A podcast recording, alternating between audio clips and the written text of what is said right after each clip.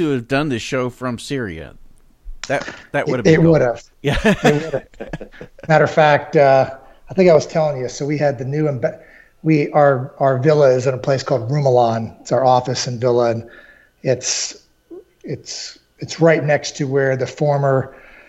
Um, it was built by the Russians in the '60s, where you know the Syrian oil company had their, you know, over there. It's all they build bar- it's just like uh, the soviets. They build barracks for all their people. Everyone who works for the national oil company they live in a compound. I mean it's, and Sure. it's Yeah. you know it's 1960s uh, soviet style with you know with cancer stuff all over it you know.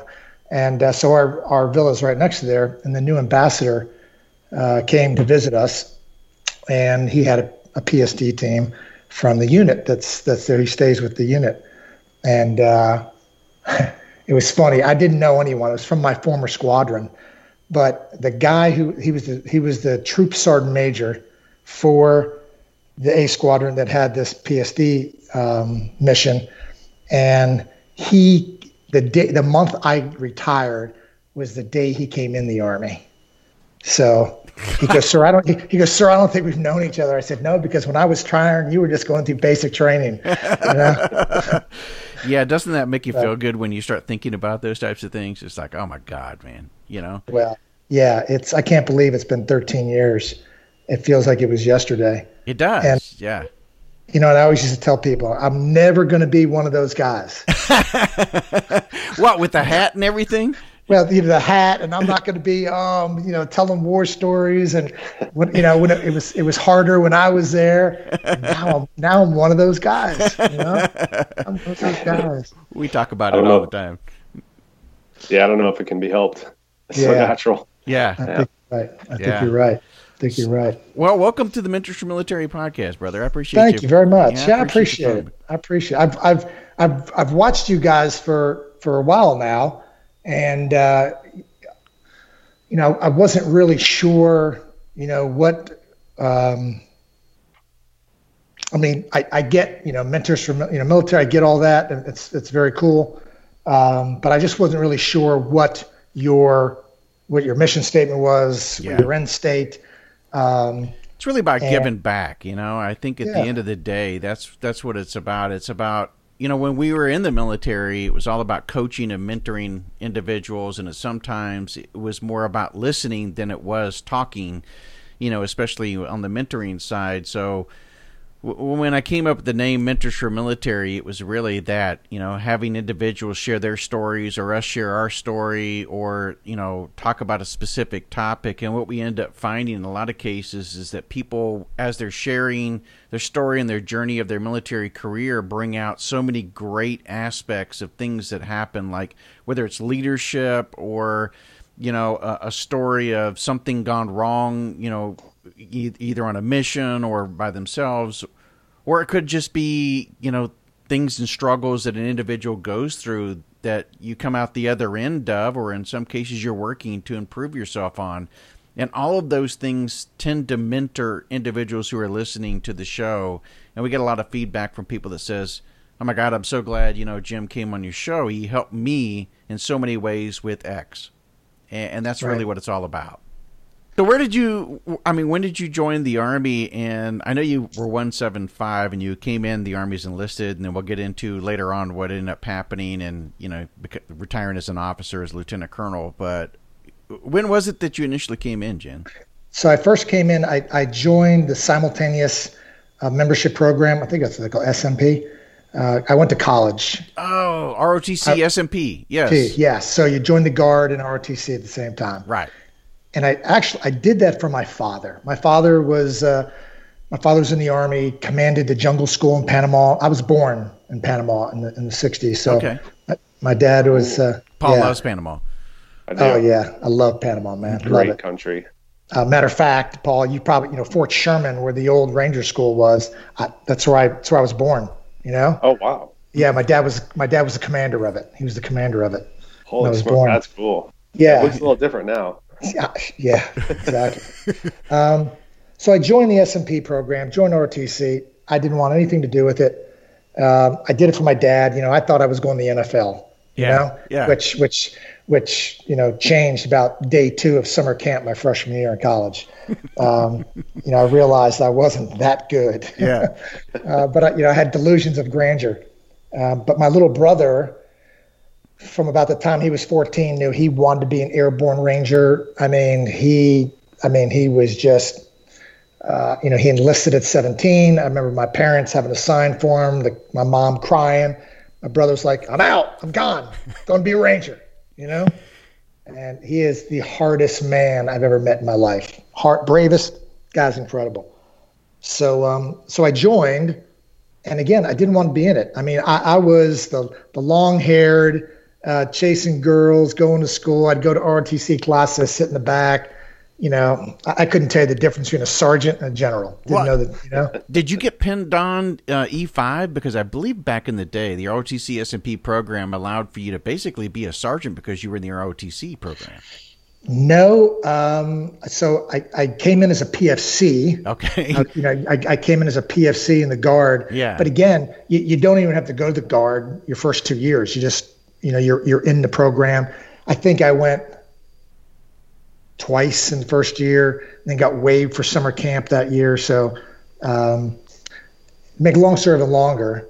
Uh, after my junior year of football, um, my grades didn't do good enough to keep my scholarship. Oh, You know, perish the thought. Not a ranger who went to college and then left and joined the Rangers. You know, it's like the story of, of the Ranger Regiment. Yep. And uh, you know, I remember, I, I remember my coach calling me. I was home over the holidays. He goes, "Hey, man, uh, you know, you didn't have a 2-0. You, we, we got to rescind your scholarship here until you get your your grades back up." He says, "You can't play spring ball." It's like, "Okay, no problems, coach." And you know, my dad said, "What coach say?" So I told him, I said, "Hey, no problems. I'll just go back to school, get my grades up." My dad goes, "That's fine, but I ain't paying for it." Said, "What do you mean you're not paying for it?" He says, "He says, look, you pissed these last two and a half years away. Why would I go ahead and piss another bunch of money out the door just so you, you know, can, you know?" You, he says, "Hey, man, it's time to pay the piper, pay the consequences." yeah. You got three choices. Get a job, right? Join the Peace Corps, join the Army. If you get a job, you're not living at home. Figure it out. Oh, you know, my God. What do you mean? You know, I was the chosen one. you know? I was the chosen one. My brother was the one who knew what he was doing. So I remember calling my little brother, crying, Kevin, what am I going to do? He says, go to the recruiter, man. Just go down there. So I did. Same recruiter. Guy saw me coming. My brother and I were spitting images. It's like, here come more Reese's. Just what we want. and he, did you end up going option 40 then? Uh, going right into Ranger Regiment, the Ranger Yeah, School? yeah, yeah, yeah. I, yeah, I had the Ranger option. Sure did. Sure did. So, um, hell, two weeks later, I was on a Greyhound bus for Fort Benning, Georgia. Wow. You know, 20, 29 hour bus ride to Fort Benning from Washington, D.C. You know, my parents took me to, to Union Station, jumped on it, boom. So I, I, I did that. Uh, so I did go to 175, did, did RIP. Um, you know, now the funny thing is, is interesting enough. At the end of my sophomore year, this is the little twist. I'm home. Had about a month off before we started camp football. Our PMS called me. It was a major.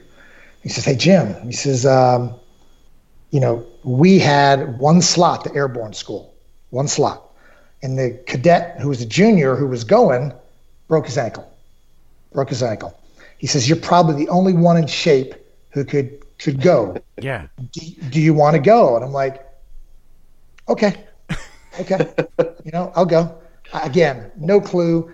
So, literally four days later, fly to Benning. Uh, I check in, and the funny thing is, is you know this this guy screaming at me, "Go find a park in the 43rd herd." Okay, I, I just wasn't.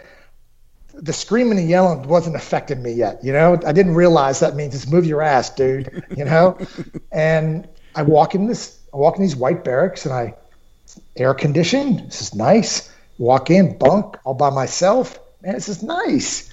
Get in, lay down. About 20 minutes later, the door comes busting open, and these big, tanned, blonde headed dudes, like five of them, come crashing in the room. Hey, dude, what's up? I'm like, man, is this the army? This this is cool. well, they were guys that just finished BUD/S going through the Navy SEAL. Ah, uh, you know? yeah. So they leave BUD/S and they come to Benning for airborne school. Yeah. You know? Yeah. So they were cool. You know, it, it was a weekend. They go, come on, man, we're going to Hilton Head Island.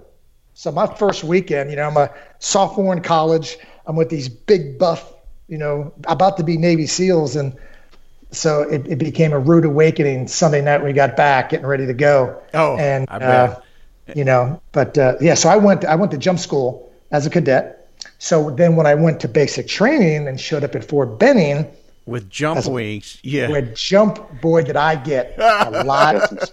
did I get a lot? Attention. I got a lot of attention. A lot of attention.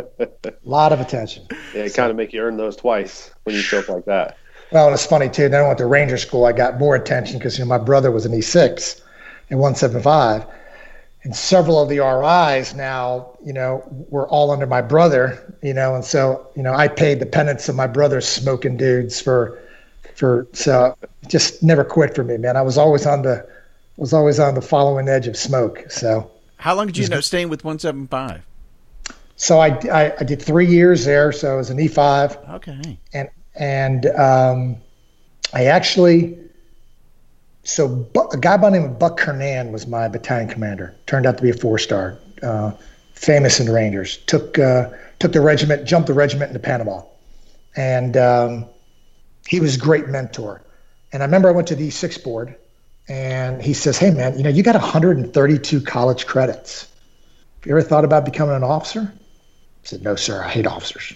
Hate them." You know, don't want to be an officer. It's okay. About six months later, out in the field, and he comes back to me again. He goes, "Hey, man, I got a deal for you. My best friend is the commanding general of 28th Infantry Division. He's got a LURS unit. Uh, they got a detachment sergeant E7, but can downgrade to E6. How about we send you there? You'll be an AGR guy for a year, and go back to school for a year, get your degree. We'll bring you right back in. So AGR, for those who are listening, Active Guard Reserve Program, which is still Title 10, and except you're within an MTO of a reserve unit or you're attached to say guard. a reserve command or a guard, yeah. And the guard has Title 32 as well as Title 10. Uh, both of those, one state operated the, like I said, Title 10 is federal. So anyway, I'm sorry, Jim. Just a no, no, no, yeah. no. So um, it was great. I did that because my brother. Uh, several guys from uh, 175 I was in. It was packed. It was packed with former Rangers who were all going to school now in the GI Bill. Mm-hmm. You know, they were all doing it. So we had a great time. Um, did that for a year, literally. Um, did it for a year, and the deal was is I was just going to do a year, get commissioned, and and go. Well, in about three weeks before graduation, and so May so I graduated in 89. So was, I got out 88 and the commanding general of cadet command, a guy named Robert Wagner, I'll never forget that name. We get this letter and says, hey, uh, Cadet Reese uh, cannot get commissioned. He has to go to ROTC advanced camp. Hmm. Okay, let's see. I'm a staff sergeant. I finished as a distinguished honor grad at Ranger School, and now I got to go to ROTC advanced camp. And I said, well, the cadets go to camp, and it's it's a waiver for for camp. You know, if you go to Ranger School, you don't have to go to ROTC advanced camp. Yeah. And their response was, is we have no way to assess his leadership ability because he went to Ranger School as a PFC. Oh, get out of here! I was like, wow, yeah, yeah. Sounds like politics. So, yeah. So what's funny though is, um, you had no NCOERs or anything that you could have shown. Oh yeah. Oh yeah. I, everything. what? Everything. but because but because I was enlisted. Yeah. They didn't couldn't assess me as an officer candidate. Oh. Okay. Which remember this now that drove me through my officer career. You know, yeah, yeah. that drove me through. I mean, they don't call me Mustang for for uh, the you know for no reason at all and um, and so it so anyway I, I they actually they actually graduated me and commissioned me delayed commission for eight weeks um, so I go to camp you know I mean it, it was a joke I'm sure you learned a lot. A lot I, I did. I did. I did. I did. But uh, I, I went, you know, I sucked it up. You know, I sucked it up, did my thing, smiled, went down there, helped the cadets who I could. And funny is, my bunkmate, who was a junior at uh, a school in North Carolina, is now Major Gen, might be Lieutenant General Charlie Cleveland, um, not the SF Intel guy, but big time Ranger Regiment guy, uh, JSOC uh, unit, and so he's a two or three star right now. So he was my bunkmate wow. at ROTC Advanced Camp. Wow. Yeah. yeah. So after that, what ended up happening? You got your commission, you finished the advanced camp, and you know the the officer who gave you the plan. Did you end up coming back to one seven five then as an officer? Or? So well, actually went to two seven five. Two seven five. Okay. 275, yeah, went to two seven five. Yep, which I really loved. I really loved. Boy, what a that was an incredible place to be. Um, and I went from second lieutenant to captain there. You know, so it was. Uh, I spent a lot. I mean, I watched several battalion commanders come, a shitload of company commanders come through, and uh, yeah, I mean, I had I had a weapons platoon, a rifle platoon. I was an XO, and then I finished as the S3 Air uh, for the battalion. And again, it's so funny. The guy who replaced me on my way to advanced camp, uh, advanced, advanced course as a captain, was a guy by the name of Paul LaCamera who's general general four star general LaCamera. I've heard of that guy. yeah, yeah, you have, you have, yeah, yeah, absolutely, yeah. So um, yeah, I, I, did that. Um, you know, I tell the story. For me, the greatest two years in my military career uh, was when I commanded in the First Cavalry Division. So really? when I was in as an officer, if you they, they had this thing called the light to heavy imperative. So if you were light as a lieutenant, Ranger, 82nd, 100, you know, that you had to go command heavy. Hmm. And if you Mechanized. were heavy, yeah, yeah, yeah, if you were heavy, you went and commanded light.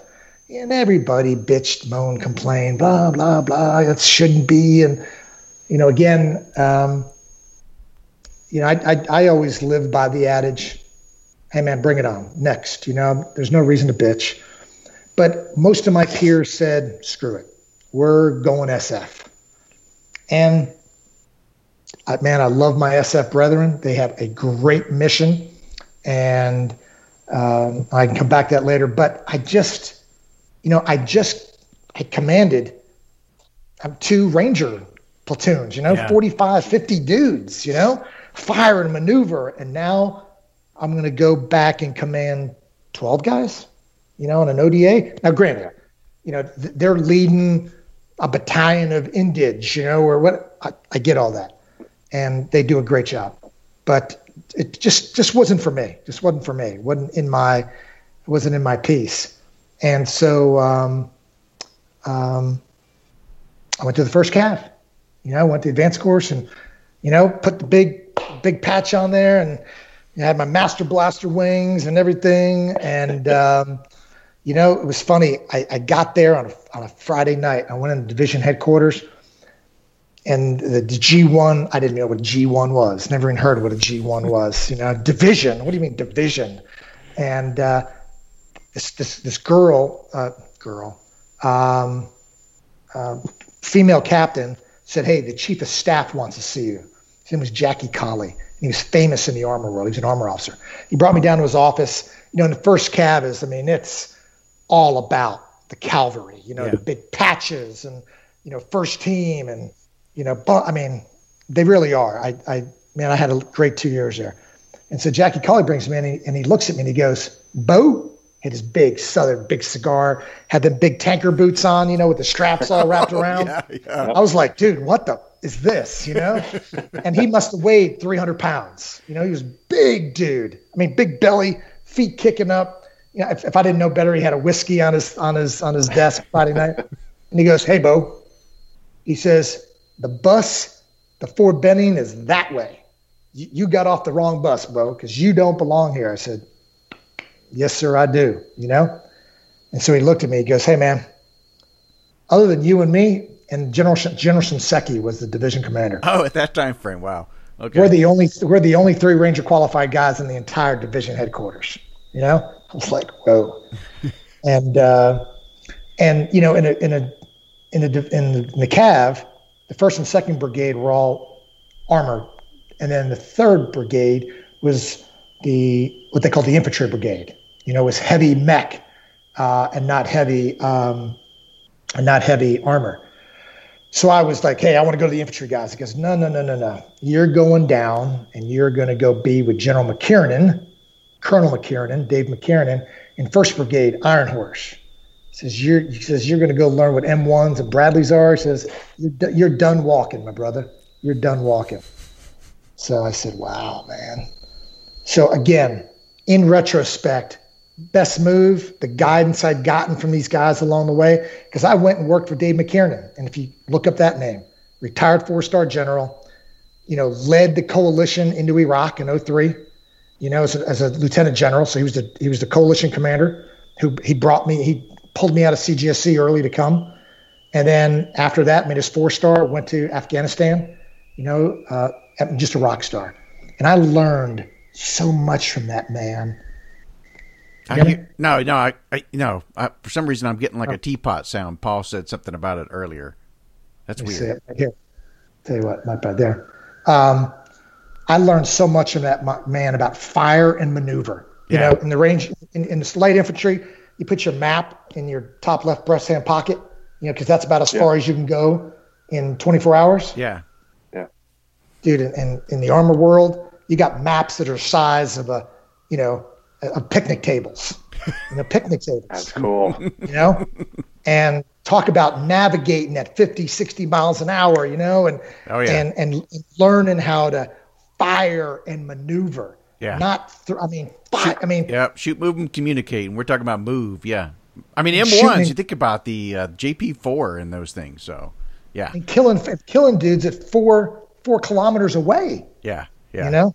And it was funny when I went to. I had a great story when I went to, when I got to the unit. We were doing mobility training.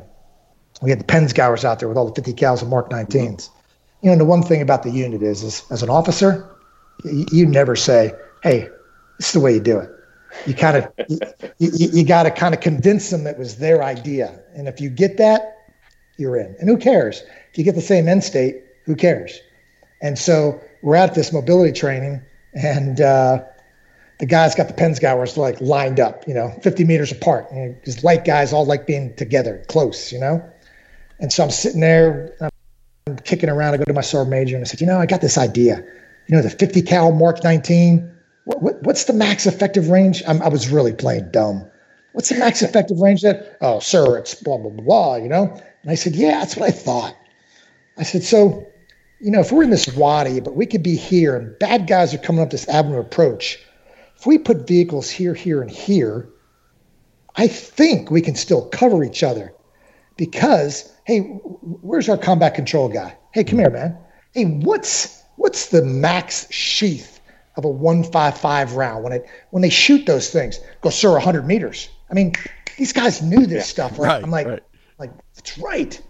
I said, so check this out. What if we did this? You know, I got the, you know, I've got like my troop. I got like 16 sergeant majors in one troop. You know, yeah. the guys look like I got a dick coming out of my forehead. So they all go. Night goes. The next morning, the vehicles are all spread out. You know, you know we've got almost a click between end here, here and um, um, the guys got it. You know, they got it. They they understood that they could be spread out. They could have covering fire, and I learned that all from my days in the, with those two years in the armor and mech. That's really the story. That, that those guys are smart guys. They know how they know how to do fire maneuver. They really do. Jim, hold on just a second. Are you getting yeah. feedback? Are you guys hearing it in your ears? Yeah. How's that? Any better? Yeah, that's that's a lot better. I don't hear anything. Maybe what might be cool is that how was it that you transitioned from first cav into the unit, and was it around this time frame that you just got the itch to get back into the SOF community? Well, no, I mean, I, I always wanted to, you know, I always wanted to, I knew I always wanted to go back SOF. It's just the Army said, you will go light to heavy. And then I went back, then I went to 175. So I left first cav. Okay. And, uh, you know, I went to 175. Yeah. Um, you know, I was lined up to go command. And, you know, just like captains do, you know, you got to command first somewhere else. Then you line up. So I went to Um, you know, went to RASP. Is that what it's called? RASP? Yeah, I think Yeah. more rope, rope, rope, rope, rope. It was rope for rope, officers. rope, yeah, rope. yeah. Man, I'm getting old, man. um, I mean, I, I, I, I, I look at the regiment's stuff now. Yeah. I mean, my God, Very different. it's. Yeah. I mean, I think I look at two seven five. You know what they've done out there, and I mean, holy cow. yeah, Anyway, huge So, yeah. organization now. Yeah, yeah, they are. I, I mean, I went to rope and um, and was you know went to one seven five, which I was fired up, and um, So when you went back, were a lot of the guys that you served with were some of them still there at least? You know, as NCOs. Yeah. absolutely. What was that like abs- walking in the door? Now you know, captain and You know, most of them were platoon sergeants, first sergeants, um, sergeant major. wow, you know, sergeant major of the battalion. And which was really cool was the battalion XO, Kevin Owens, retired 06. Um, I was his RTO when he was a platoon leader. Okay, So now I'm a captain. He's the battalion XO. you, You know? know? the whole gamut there. Then sergeant Yeah. major, the commander. Yeah. Yeah. Yeah. It was um, um, it was a very interesting dynamic to um, just again I was blessed, you know, and to to kind of go through those aspects. And it, which was really cool now was I really had a great understanding of 175 and 275. yeah. You know, so we'd show up at Fort Benning for the Ranger Rendezvous, and it was, you know, I knew two thirds of the regiment. you know, so always stayed away from those three seven five guys. Paul, I know. Bad news, man. Those guys bad news.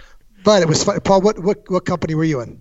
I was in HHC, Okay, so I was a mortar first and then a sniper. So I sort of got to dabble in everybody's deployments. I deployed with all four companies. We had four at the time, wow, and got to know kind of everybody and see how everybody's a little bit different. Um, got to do some deployments with uh, Good for you. two seven five. You know, Nice. got showed up early. Got to jump on some of their missions. So nice.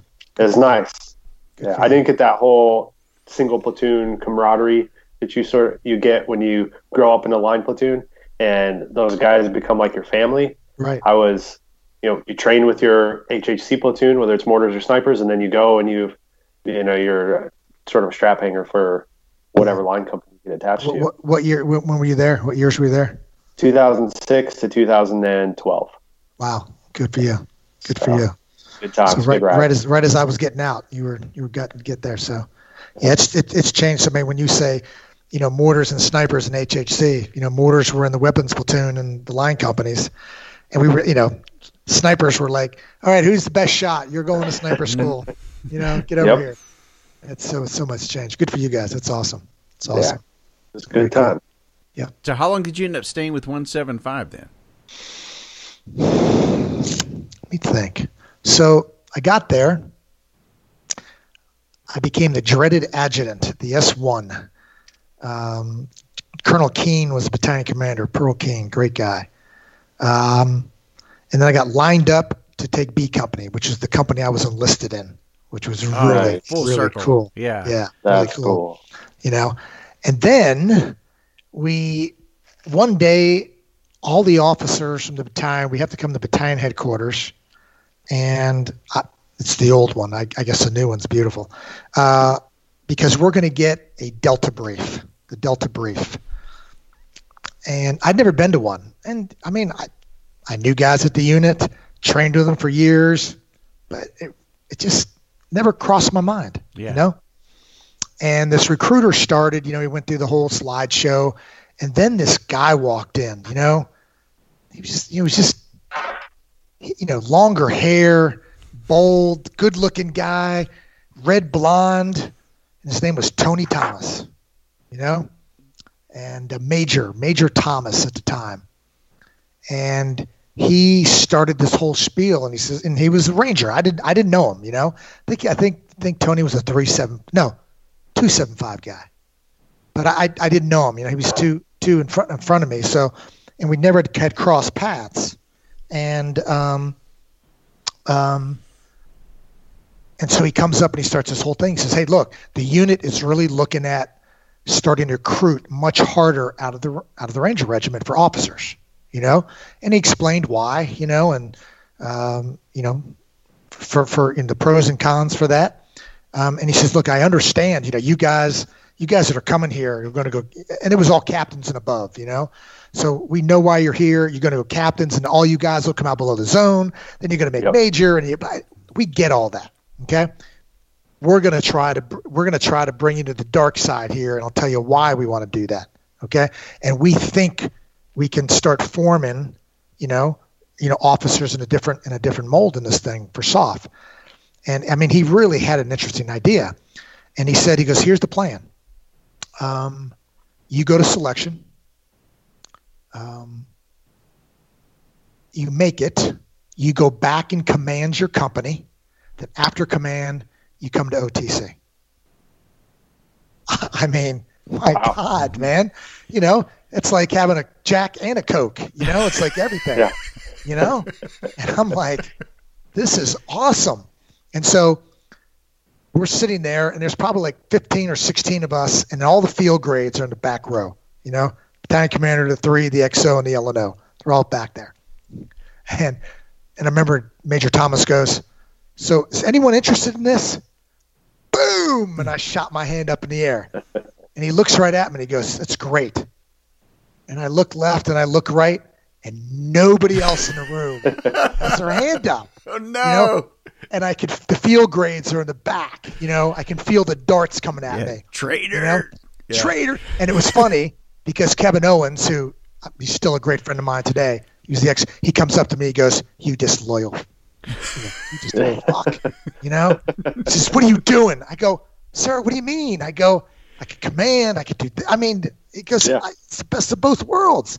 He goes, "Ah, you know, your loyalties to, to TF Red." Okay, got it. You know.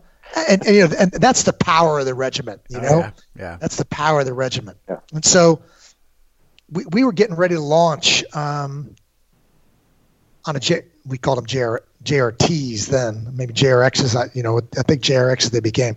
JRT, we're out there, and um, the unit's there, and B Squadron is there, and that's where Tony Thomas was. And um, one night, uh, we're at we're at I think Bliss at Fort Bliss, middle of the night, and we got done. You know, I'm the Daco, blah blah blah blah. So anyway, I run into Major Thomas, and him and I sit two o'clock in the morning on the ramp of a Talon, and we just he starts talking to me all about the unit. You know, blah blah blah. And I remember the stories my brother had seen. I'd see some of the guys, you know, and I'd seen guys that I knew from my old days, but in those days, you just you just never went over there. You know, yeah. you just never crossed over there because you didn't want people thinking you were being disloyal or perish the thought, you know, hey, don't put Oakleys on or, you know, don't wear, don't roll your sleeves, you know, uh, oh, you can't do that, you know? Yeah. And, uh, and so he talked to me about it and I said, I said, man, I, I, I really want to do this.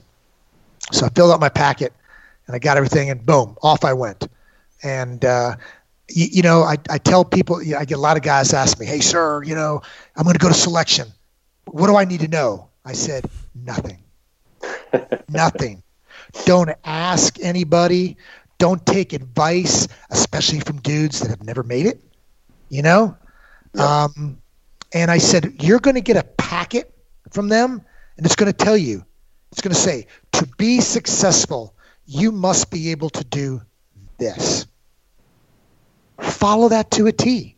You know, and what I've learned through the years is they they tell you what to do. Our problem with the military is we we want to spin more crap into it. You know. Yep. So um, you know, I really went without knowing much at all. I didn't know anything about selection. Yeah. You know, there were guys there talking, oh, I know this, and day three we're doing this, and I just went blah blah blah blah blah, and you know, I kept going, I kept going. Um, man, I learned so much about myself during that time. Um, you know, years later, because I know about the chicken bones and I know how it's run now. Um, I, I was blade running when I towards the end of the course. I was blade running, and uh, I had two bad days. I had two bad days where, you know, I, you know, I, I, I came in right just minutes before the end time, you know. So I lost time, which is all about it's all about time and movement, you know, and being efficient with your with your piece. And I, I think where I I learned my was on the was on the long walk, the forty miler, and I knew I, I waited all night, and these dudes were starting, you know, all during the night. Guys were, and I was like, man, it got to be like two thirty in the morning. There was two guys left, and they called my name. You know, you know, blood, blood forty two, and I got up and you know, show me where you are, show me where you're going. You know, here's your first RV, and I took off.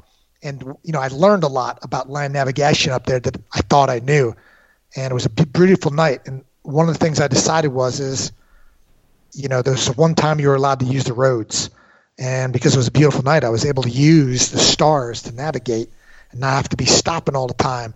And man, I ran 40 miles because wow. I just knew that I was I was blade running, you know. Yeah. So was, and I remember the next day, um, and you know, and, and you talk about, and I've seen thing you guys should do. There's guys that, you know, man, the NCOs in my life, especially when I became an officer, even though I was a Mustang and I was an man, those guys, man, and they they they they groomed me to what I became, you know, and I hit Otter Creek, and I was going up the mountain, and I was I was bonking, I was bonking, and there was an NCO from 275 who actually got bounced out of 275. He got RFS and went over to first group. And let me tell you what, if it wasn't for that guy, I would have never made it and he became a superstar in the unit. I mean, he was unbelievable operator, and you know, did his thing and went out. But as we, as, you know, I was passing guys all during the night, and then I was boinking, and I was losing it, and I didn't, you know, I was trying to eat and do my things, and he passed me, and he and and because he was in my platoon at two seven five, he's in my platoon, and he goes, "Come on, boss, just get on my ass." And don't stop.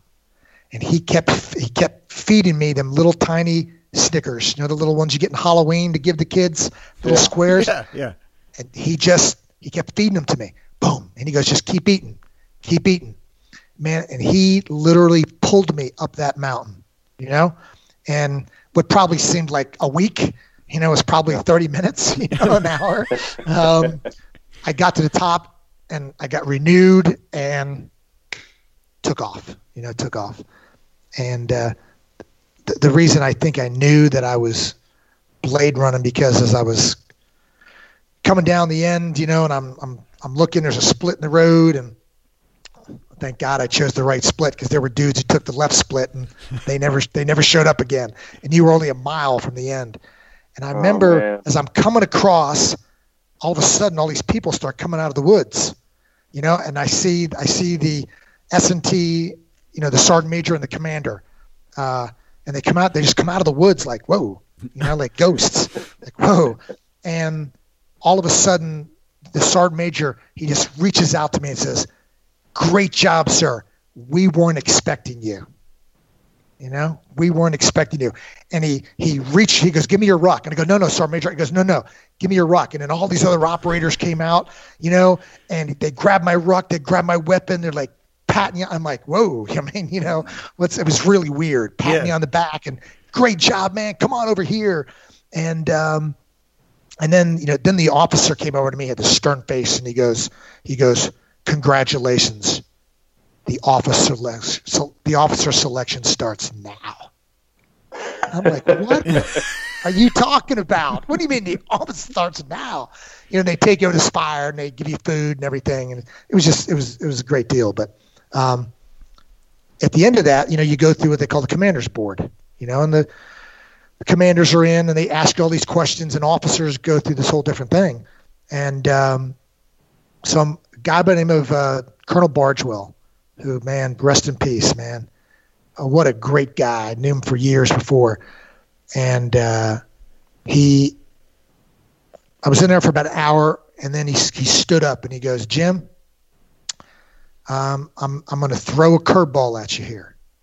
He says, uh, you know, it's kind of funny too. A lot of Rangers they go and they they get into it and they grow their hair and you know before I went to the board, you know I shined my boots. I brought a pair of starches and spits with me.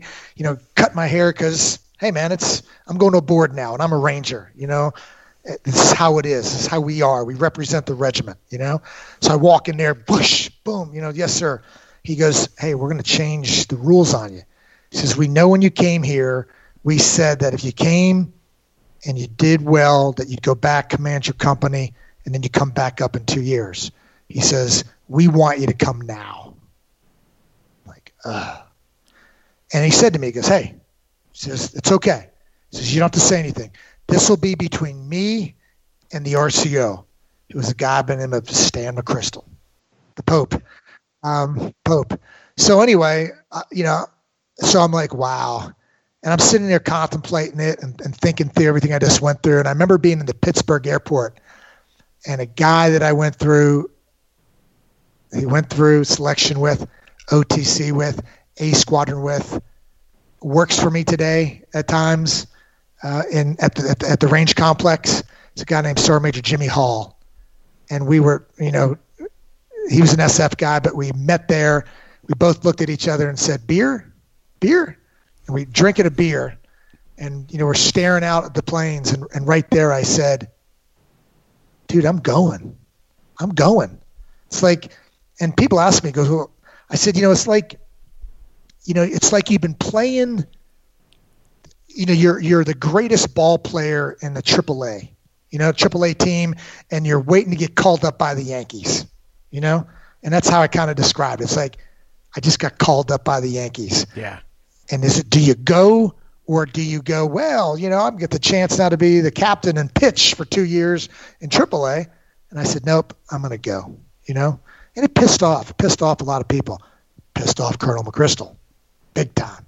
Yeah. Um, I was going to say you had to have some negative feedback ooh, after that decision. Yeah. Because I was the first, I was the first one. Oh, I was, yeah. I was the, first, the first guy. I was the first guy. This is the new, and again, you know, it wasn't even. I wasn't the first one who went back and then went back up. I right. went, you know, and then I kind of I broke the contract. You know, we yeah. broke the contract we were doing. Well, so that's got to be an uneasy precedent to set as well for that chain of command. You know, it was. Well, let me tell you who the number two guy who came was. guy by the name of Tom Greer. Tom Greer. Yeah. And, and he did the same thing I did you know, which really pissed off General McChrystal. I, I mean, you know, and, and, in retrospect, and as you get older, I, know why because you know McChrystal was like, hey, you know, I'm I'm I'm mentoring and preparing these guys to be the next leadership in the regiment, and boom, you know, now you know. Now, yeah. now, now, now, I got to go do other draft choices. I got to go find other guys now, you know. And so I get, I get that, I, I, I get that, but I didn't care. yeah. Uh, a couple of the guys later on they commanded, then came up, and but it, it got to be a it got to be a pretty good little pipeline, you know, which was neat.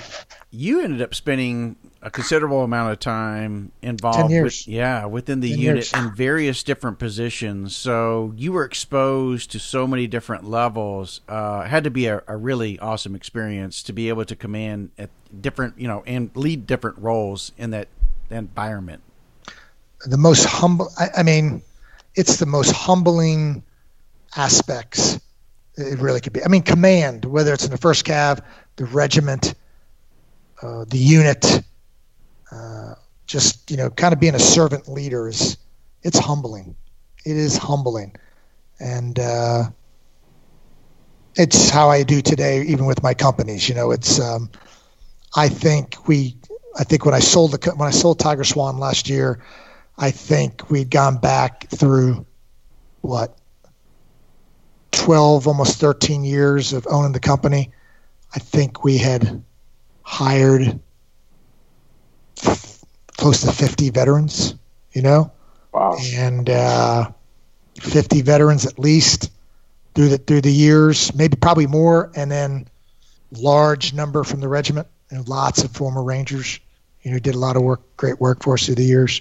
So, um, yeah, it's uh, it's it's humbling, and uh, it's always good to to watch people who can break out and do well, and and and and, and do those things. And you know, I, I, again, the guys, my wingmen, the Mark Youngs, the Pat Savages, the Jesse Lays. Um, I mean, the guys, you know, Donnie Harris, uh, you know, Brian Searcy, guys that were my wingmen through my years in the regiment. And the, I mean, man, they they prepared me. They prepared me. They were the they were the best mentors. They were really the best mentors that were out there. Those guys. They could have been officers. They could have been officers. Really, they they they were better than most of my peers. You know, so. Yeah, I I I've always felt like that about NCOs and senior NCOs in the regiment. I'm like these guys. You you look at officers, and you're like, well, what do we really need you for in the regiment? Sometimes, I mean, that's from a junior enlisted perspective. Obviously, everybody plays their role, but yeah, I've always kind of felt the same same way about those guys and the mentorship I received. I think it's interesting. You've been to two very elite premier units, and you still like that. The time you spent commanding in First Cav, that seems like just as invaluable to all the things you did after that as well. I, it's, I, I, it's the real army. You know, it's it's. Let me tell you what the guy, the, the young men there wanted to be you. They mm-hmm. wanted to be you. Certain circumstances, environment, something happened. You know, they went to the recruiter, and the recruiter said, "Yeah, you can go. You know, you go to Fort Benning. You'll go to the regiment. yep. You know, next thing you're on a slow boat to China. You know, to to, to Fort Hood, Texas. Um, so, but you know, th- and then there were there were guys that didn't want to be there. There were guys that had to be there because if not, they were going to jail. You know, and they didn't have a choice. So you had this plethora of guys want to be like you, you know, mm-hmm. guys that were eh, guys that nah. And so now, and, and, and, and again, to, to, to put those aspects together and then to work with other people that had different visions and looking at, you know, different types of mobility and plans. And, uh, I mean, to, to, you know, we, we, we see JRTC. Let me yeah. tell you, if you've never been if you're out there and you're you're listening, you've been to JRTC. That's a that's one of the, that is the premier training for a light infantryman. But let me tell you what, go to the National Training Center at Fort Irwin. Wow. Yeah. Wow. I mean, again, the speed of movement, the decision making, the risks, um, you know, being out there, you know, hundreds and hundreds of miles you're moving uh, trying to figure out the logistics and food and air and how do you talk read a map. read a map and you know you know and, and, and i remember my, my master gunner. I'm never you know here i come. You know i come into my you know i'm banshee six i'm a former ranger my yeah. master gunner for my for my m1 it was really cool i had both m1s and bradleys because my brigade commander said hey we're going to make you the counter advanced guard counter recon yeah, guy. You were cav. So you, split. Yeah. I'm a cav. Yeah. I'm a cav guy. I'm not yeah, a. That's me. I'm not. I'm cav, which is cool. But my master gunner on the tank, dude, he was a roly poly guy. Yeah. You know, and I get in my tank with my jungle boots on. He goes, "Sir, do that again. I will cut your feet off." He says we have rubber boots. You put these tennis shoes on because that, that that was their home. These guys lived in their. I mean, you didn't bring mud in. You didn't oh, bring no. mud. You know, the infantry guys in the back of the Bradley, dude, yeah. just you know, trash. But M1 man, we had rubber your... mats in the bottom. It was exactly. clean. Yeah, we had a bucket yeah. that we used to clean that thing all the time. It, yep. it, was white in the inside of the hole, and that's the way it was designed to be. Yeah, Absolutely. you know what I'm talking about. But I hated tanker boots. I, I, actually like jungle boots myself. Yeah, but... you know, and then he and he said to my member first time we're out in the, out in the range, and he goes, "Sir, if you ever touch you know the joystick. The commander has the yeah. override. He goes, if you ever touch that joystick, I will cut your hands off. You know? I love and, it because you actually got an opportunity, like you're talking about, though, to command individuals. Like typically, you know, you go to SOF, you got individuals who one volunteered to go into the military, then they three volu- times, right? They volunteer, right? And so you think about all those volunteer stages. These are people who really want to be there, hungry, want to you know live on every word you've got a different type of individual you're trying to lead when you go to a conventional force you know and it's not a bad thing i'm saying i'm saying it's it's individuals that you've got to create true teamwork camaraderie trust, all those types of things that tend to be a lot more easier in, in a SOF type of environment. Well, and you know, if there's any Rangers out there, it might be a little bit. I don't even know if they teach this anymore, but there was a thing called the Abrams Charter. Mm-hmm. Abrams Charter. Yep. It's what the regiment was. The battalions were set up back again, you know, in the 70s.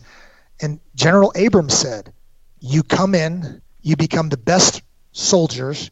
Then I want you to go back out to the rest of the army, and you know, it's it's it's the it's the ink spot. You know, put yep. ink bush. And so I don't think that. It, I mean, a little did in the NCO Corps. The NCOs just stayed, but it was really what the officers were supposed to do. You know, was go back out there.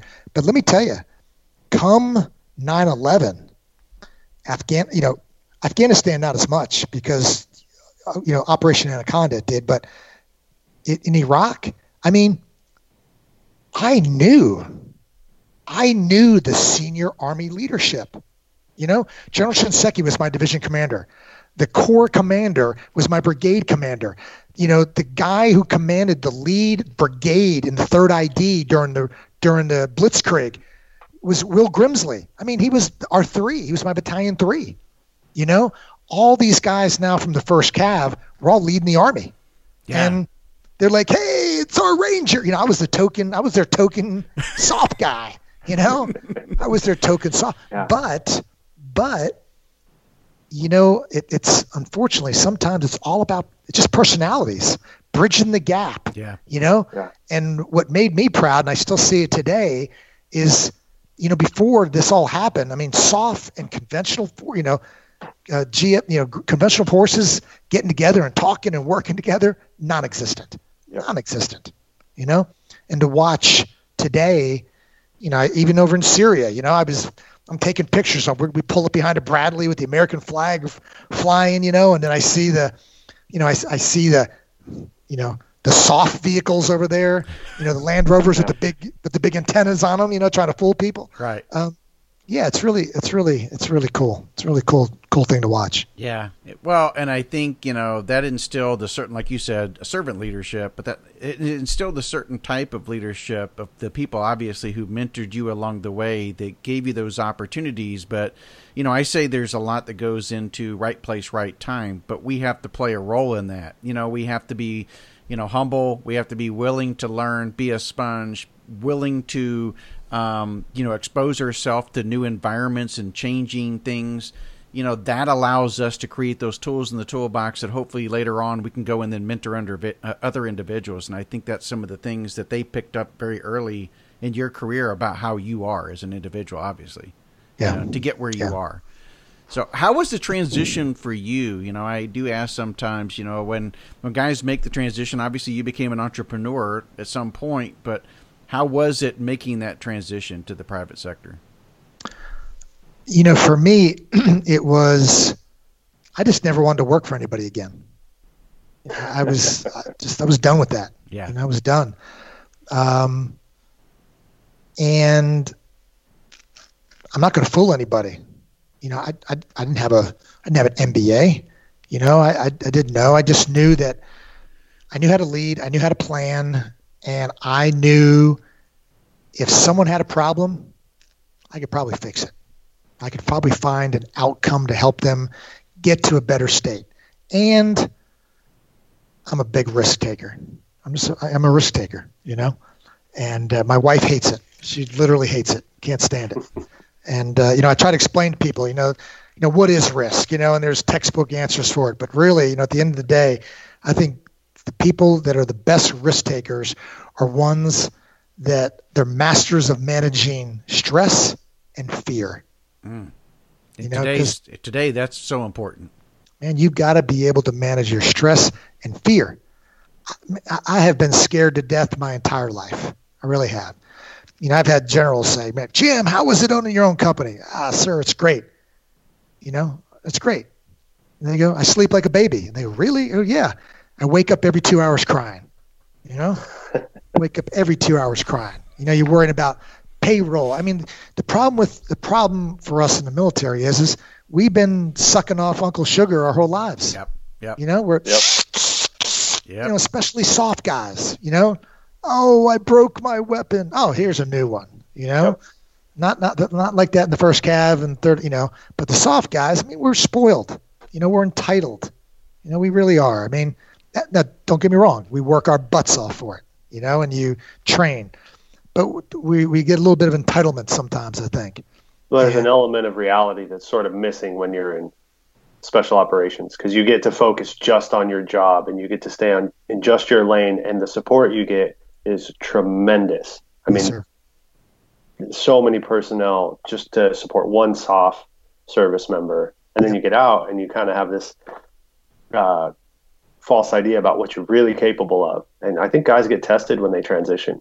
It's yeah. like, oh, I'm awesome, but I also had the best mentorship and the best support that money could buy. Right. Yeah. No, you're right. You're right. And and and it is key to to, to try to find a mentor in the business world. It's tough sometimes. But um, you know, it's um, it, it I, I loved it. You know, it was just it was, you know, it was like it was scary as hell. You know, uh, there was so much stress. You know, um, you know, I, I, didn't tell my wife that you know I hey I put our house on a second mortgage. You know, um, to get so I could get a, a, a, credit card, a business credit card. You know. Yeah. Um, but you learn things so fast. You know, I remember and there's luck. Man, there is luck involved in this stuff too. You got to be, like you said, right place at right time. Yep. Strong um, network. Strong network, and, and that's how we got our network. And you know, we, and again, uh, you know, start with what you know. So we started doing some little dabbling and training, and so I'd be out there helping. You know, my partner was a former sergeant major. You know, training guys, but I'm like, that's not that's not what I want to do. You know, I want to I want to build. I want to build. You know, build something here and uh, we got our first opportunity. And um, again, being a veteran and being a disabled veteran, we got to do, you know, the big companies needed a service disabled veteran small business to be part of that contract. Boom. Yeah. And, and we fit in. And, and, you know, the one thing I try to tell people is, you know, when you, when you, when you get that first home run and you see your first profit margin, don't go, don't, you know, bring it back. You know, if you really want to be a businessman, bring it back into the company. You know, take a little bit out, take care of your family, but bring it back into the company. And that's what we did. We bought all of our systems, you know, our accounting system, finance system, all those things. So then when the big boys started calling again, they go, Hey, we need this. They go, Yes, we can do that. And then usually the big guys say, Okay, what are you going to need from us? Because, you know, they end up doing it all. And we just say, Nothing. Give us our task and get out of the way. They love they love that. Yeah. You know, I don't need your finance. I don't need your I don't need your lawyers. I don't need we got it. Just give us our task, give us our task order. Boom. Yeah. Let us let us run. You know? No, that I, I agree. That is so important. That is what a lot of people um, lose sight of. Is they end up starting off with a small organization. They come into a great contract or something like that as an entrepreneur. And you're so right. In a lot of cases, what they end up doing is you know paying themselves before they do anything else, and not really reinvesting back within the country, a company to be able to move it forward. But I think what you also did too is by creating these systems, although they seem like something that you may not necessarily need, it provided you opportunities by which if an organization wanted to do business with you, you had data available. You had information that you could readily provide them to show through metrics what you guys are doing from a financial basis, uh, customer satisfaction, you know, whatever the case may be. Hey, you want to know? We've got it right here you know, we'll be an open book for you, as opposed to doing a little bit of uh, soft shoe or tap dancing and trying to get their their questions answered. And, and that was a probably a big step for you guys as well. Now, you know, that's uh, that's a great point. You know, I I, I don't think young entrepreneurs also realize, um, you know, the the dynamics. I mean, doing the operation that's the easy, easy part. part. Yeah. That's the easy part. It's the compliance. It's the legal aspects. It's oh by the way, when you know you come on with a big contractor and they go, "Hey, let us see your 3 million dollars in general liability and, you know, you know, uh, GOPL, you know, uh, personal liability insurance." Uh, what do you mean? Mm-hmm. Well, we need to see your certificate of insurance. And then you call call an insurance company and they go, oh yeah, you know, you need three million dollars. It's this, and oh by the way, that's a one-time payment by January 20th of every year. Right. And for one million dollars, that's about eighty thousand dollars Boom. Yeah. Yeah. You know, don't collect. You know, don't cross go. Don't collect two hundred dollars. You want a million dollars of GLPL? Give us eighty thousand dollars. Here it is. Yeah. I mean, hello, welcome Yeah. to the reality of running a business. Yep. You know, And and, So- and they're going to use your the, the reason why they ask you to do that is because the company and client that you're working with want to use your insurance before they tap their own, especially if you were engaged in it for some reason and something happened. Yeah, absolutely. So that's why you have it. It's not just so that you can carry your certificate, but they're going to make sure they use yours first. especially if you're doing, you know, security, consulting, you know, or you know, if you're going to go into, um, you know, work overseas, you know, Yeah. uh, and, it, you know, the other thing is, is, and if you bring people on, well, you better have insurance in case something happens to them, Yeah. you know, or they're going to come take your house, Yep. you know. So But yeah, Yeah. you've, you've obviously been very successful in everything that you've done. Um, I really appreciate you coming on the show and, of course, sharing your experiences and giving some great nuggets here. I think that people should be able to take away and learn from. Uh, there's so many lessons that we learn within life. Some we don't always remember, but you know, you've shared some amazing stories and some um, some items here that I think are, are real and, and things that people are facing today with fear, with depression, with the, the virus being around and us being kind of cooped up. We're learning to manage individuals remotely that we perhaps didn't have to do that before. All kinds of new things that are happening with not just trying to meet the bottom line and, and to help our constituents, you know, as far as our business and maintaining it. So I think you you know you really touched on all those aspects and I, I can't thank you enough. Yeah, thanks, Paul. I appreciate it, and thanks for what you guys are doing. I, I, you know, please keep up the great work. What you're doing, it's needed out there, and if I can ever do anything for you, let me know.